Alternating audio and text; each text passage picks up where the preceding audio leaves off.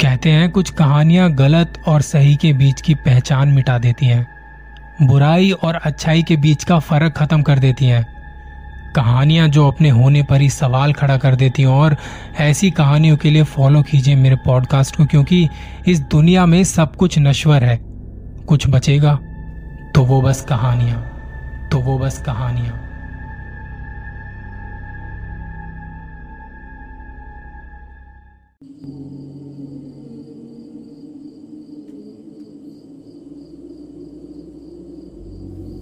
सकता था, वो उसकी ज़िंदगी का आखिरी दिन होता, क्योंकि इसके पीछे एक नहीं, बल्कि नौ चुड़ैल थी।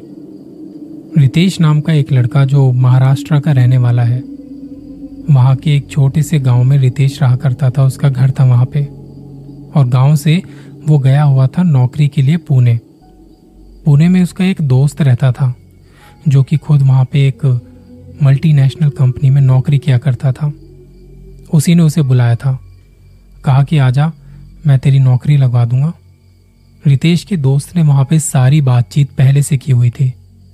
उस दिन वो उसी नौकरी के सिलसिले में गया हुआ था। नौकरी में सारी बातचीत करके और ऑफ़र लेटर लेके उसे वापस लौटना था अपने गाँव। रितेश ने वापस आने के लिए ट्रेन की टिकट पहले से ही बुक करवा ली थी। शाम के आठ बजे के आसपास वो स्टेशन पहुँच चुका था। हैरानी की बात यह थी कि वहाँ कोई भी पैसेंजर नज़र नहीं आ रहा था। और देखते ही देखते मौसम भी बिगड़ गया। तेज हवा के साथ साथ बारिश होने लगी। आसपास सभी दुकानें और स्टेशन मास्टर के दफ्तर बंद हो चुके थे। रितेश वहीं कहीं एक बेंच देख के बैठ गया। वो बार बार घड़ी में देख रहा था कि ट्रेन कब तक आएगी और आएगी भी कि नहीं। आठ बजे का टाइम था ट्रेन के आने का। लगा कि शायद थोड़ा लेट हो गई होगी। और ये स्टेशन कोई ज़्यादा बड़ा स्टेशन नहीं था। जैसे बड़े बड़े स्टेशन बिज़ी रहते हैं ना, खचाखच भरे रहते हैं। ऐसा नहीं था। रितेश वहीं बेंच पर बैठा, अपने फ़ोन में गेम खेल रहा था। दस पंद्रह मिनट बाद उसे थोड़ा मन सा हुआ कुछ खाने का। उसने इधर उधर देखा, आसपास तो कुछ दिखाई नहीं दिया। पर सामने एक चाय की छोटी सी दुकान थी, जो कि शायद बंद होने को थी।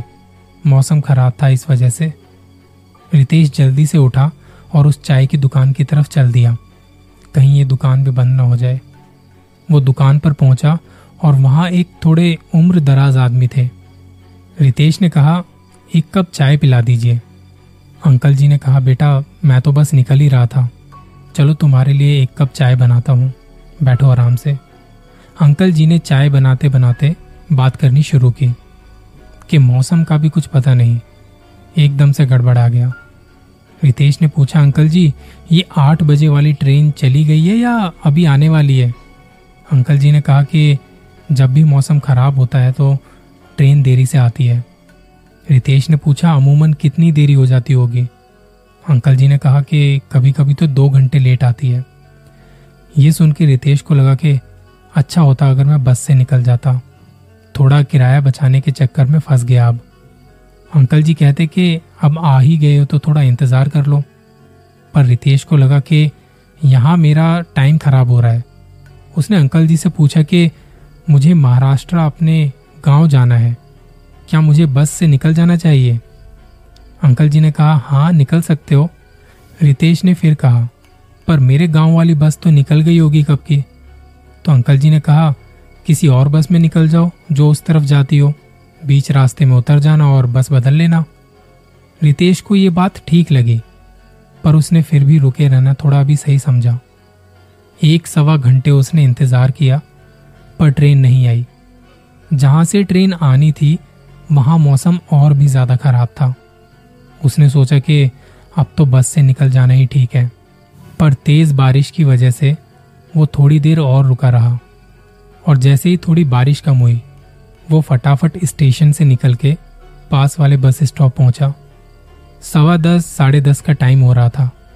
वहाँ हल्की हल्की बारिश हो रही थी। ढूँढने लगा कि कोई बस दिखे तो पूछूँ कि ये कहाँ जाती है। उसे एक बस दिखाई भी दी। वो भागता हुआ सीधा बस में चढ़ गया, क्योंकि बारिश में पहले ही भीग चुका था।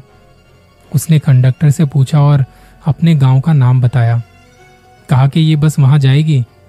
तो कंडक्टर ने कहा, तुम्हारे गाँव तो नहीं, पर वहीं दूसरे गाँव के पास से होके गुजरेगी।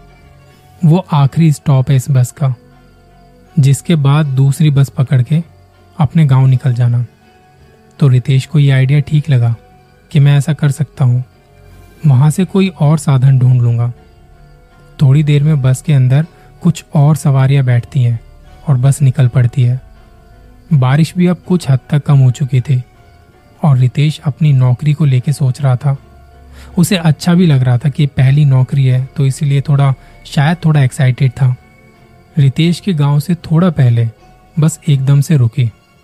कंडक्टर ने बस के पीछे देखते हुए कहा, सब लोग चुपचाप बैठे रहेंगे। कोई भी किसी से बात नहीं करेगा।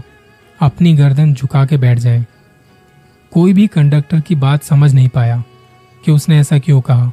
किसी को कुछ पूछने का मौका मिलता, उससे पहले ही एक एक करके बस के अंदर नौ औरतें चढ़ गई, जिनका पहनावा किसी गाँव का सा लग रहा था, और सारी की सारी एक जैसी दिख रही थी। उन्हें बस के अंदर देख सभी को खौफ महसूस होने लगा। वो डर चुके थे। सारे गर्दन नीचे झुका के बैठे थे, और रितेश रितेश बार बार छुप छुप के उन्हें देखे जा रहा था। वो सारी औरतें बस के पीछे जाके बैठ गई। ऐसा लग रहा था जैसे कि पूरी बस में बस वही बैठी हुई है। बस अपनी तेज़ी से चले जा रही थी। बस का आखिरी स्टॉप आया और बस नहीं रुकी। रितेश ने देखा कि कोई कुछ बोल क्यों नहीं रहा है। बस को अब तक रुक जाना चाहिए था, पर वो नहीं रुकी। रितेश अपनी सीट से उठ के आगे ड्राइवर की साइड गया। कहा कि, ये बस को रोक क्यों नहीं रहे हो तुम? रितेश गुस्से में था। और ड्राइवर ने उसके कहते ही एक साइड में बस रोक दी। उसने किराए के पैसे दिए और पीछे छूट चुके बस स्टैंड की तरफ़ पैदल जाने लगा। बस भी आगे निकल गई। वो थोड़ा चला ही था कि उसे अपने पीछे किसी के होने का एहसास हुआ, पर उसने पीछे मुड़ के नहीं देखा। जैसे जैसे वो चल रहा था, उसके पीछे से किसी के कदमों की आवाज़ आ रही थी। रितेश को लगा कि पीछे मुड़ के देखो तो सही कि कौन है। उसने पीछे मुड़ के देखा। तो वो नौ औरतें उसके पीछे खड़ी थी। उन्होंने घूंघट किया हुआ था। उन्हें देखकर वो काँप गया। वहाँ से भागने लगा और औरतें भी, नौ की नौ औरतें उसके पीछे पीछे भाग रही थी। उनके घुंघरू की आवाज़ वहाँ रात के सन्नाटे में गूंज रही थी। वो भागता हुआ एक बस स्टॉप तक आ पहुँचा, जहाँ एक रिक्शे वाला खड़ा था। उसकी साँसें फूल रही थी।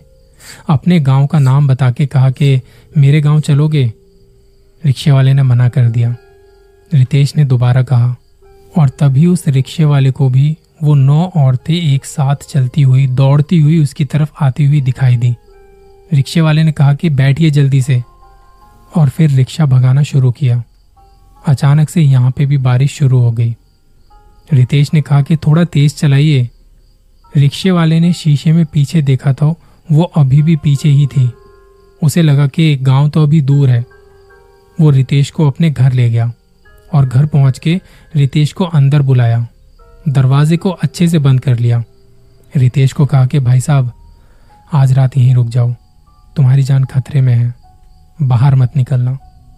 रितेश इतना तो समझ गया था कि कुछ ना कुछ बहुत गड़बड़ है। पर वो उसके पीछे क्यों पड़ी थी, ये वो समझ नहीं पा रहा था। उसने तो उन्हें कुछ कहा भी नहीं था। रितेश ने कहा कि ठीक है, मुझे खाना खिला दीजिए, बहुत भूख लगी है। रिक्शे वाले ने अपनी बीवी को कहा और तीनों साथ बैठ के खाना खाने लगे। रितेश ने उन दोनों से पूछा कि ये औरतें कौन हैं? तो उन्होंने कहा कि तुम उनके बारे में नहीं जानते हो? तो वो बोला कि मुझे तो कुछ भी नहीं पता इनके बारे में, और ये मेरे पीछे क्यों लगी हैं? रिक्शे वाले ने बताया कि ये सारी औरतें आदमियों को मार डालती हैं। इन्होंने अपने गाँव के सारे आदमियों को मार डाला। उनका दिल निकाल के उसे नोच नोच के खा जाती हैं। उनके गाँव की सारी औरतें वहाँ से जा चुकी हैं। बच्चे जा चुके हैं, बुज़ुर्ग जा चुके हैं। बस ये नौ की नौ औरतें वहाँ रहती हैं और इनके गाँव को चुड़ैलों का गाँव कहा जाता है। रितेश ने कहा, पर ये पर ये मेरे पीछे क्यों पड़ी हैं?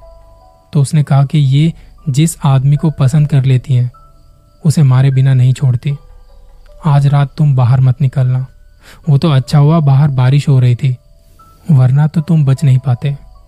रितेश इससे आगे कुछ पूछता, इतने में घर का दरवाज़ा बजता है। आधी रात के वक्त कौन होगा बाहर? तीनों एक दूसरे को देख रहे थे। किसी की हिम्मत नहीं थी कि कोई उठ के वहाँ जाए। इतने में आवाज़ दोबारा से आती है, वो दरवाज़ा दोबारा बजता है। ऐसे ही ना जाने कितनी बार दरवाजे पर आवाज़ होती है, पर कोई दरवाजे तक आता भी नहीं। थोड़ी देर में दरवाजे की आवाज़ भी बंद हो गई। ये दोनों उठे और हाथ धोने गए। रिक्शे वाले की बीवी देखने गई कि दरवाज़ा ठीक से बंद तो है ना। वो दरवाजे को ठीक से बंद करने के लिए थोड़ा दरवाज़ा खोलती ही है कि इतने में एक हाथ अंदर आया और उसके बाल पकड़ के बाहर खींच लिया और दरवाज़ा अपने आप बंद। रिक्शे वाला भागता हुआ आया और उसने दरवाज़ा खोलने की कोशिश की, लेकिन दरवाज़ा बाहर से बंद हो चुका था। वो रो रहा था, चिल्ला रहा था। अचानक से खुद दरवाज़ा खुलता है और वो भाग के बाहर चला जाता है। इधर उधर देखता है और अब रितेश की हालत खराब थी। वो यहाँ अकेला था। वो भी रिक्शे वाले के पीछे पीछे बाहर गया। दोनों रिक्शे वाले की बीवी को ढूंढ रहे थे। तभी उनके घर का दरवाज़ा खुलने की आवाज़ आई। तुम दोनों बाहर क्यों आ गए? अंदर आ जाओ जल्दी से।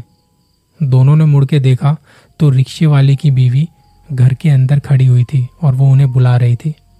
रिक्शे वाला भाग के अपनी बीवी के पास गया। उसकी बीवी ने उसे अंदर खींच लिया और दरवाज़ा बंद। अब उस जगह पर आधी रात के वक्त रितेश अकेला खड़ा था। उसे महसूस हो रहा था कि कोई है उसके आसपास। सोचा कि अब तो भागना ही है, अगर जान बचानी है तो। वो जैसे ही मुड़ा, वो सारी औरतें उसके सामने खड़ी थी। उन्हें अपने सामने देख उसका शरीर कांपने लगा। उसने रिक्शे वाले को आवाज़ लगाई। मदद मांग रहा था। अंदर से आवाज़ आई, घर के पीछे भागो, वहाँ एक तालाब है, उसमें कूद जाना। ज़्यादा कुछ ना सोचते हुए रितेश तभी घर के पीछे जाता है और उसे वहाँ पे एक तालाब दिखता है। वो उसमें डुबकी लगा लेता है, बीच में जाके खड़ा हो जाता है। क्योंकि कोई ज़्यादा गहरा तालाब नहीं था वो। वो सारी औरतें तालाब को घेर के खड़ी हो जाती हैं। एक बार सोच के देखिए, रात के सन्नाटे में एक तालाब में आप अकेले खड़े हो और आपको घूंघट में कुछ औरतें आपको वहाँ पे घेर के खड़ी हैं। कैसा लगेगा? वो उस तालाब के चारों ओर घूम रही हैं, जो आपकी जान लेना चाहती हैं। वो चिल्ला रहा था कि, भगवान, मुझे बचा लो। और वो उसके चारों ओर घूमे जा रही हैं, घूमे जा रही हैं। कि कब वो वहाँ से बाहर आए और उसका दिल नोच के खा जाए।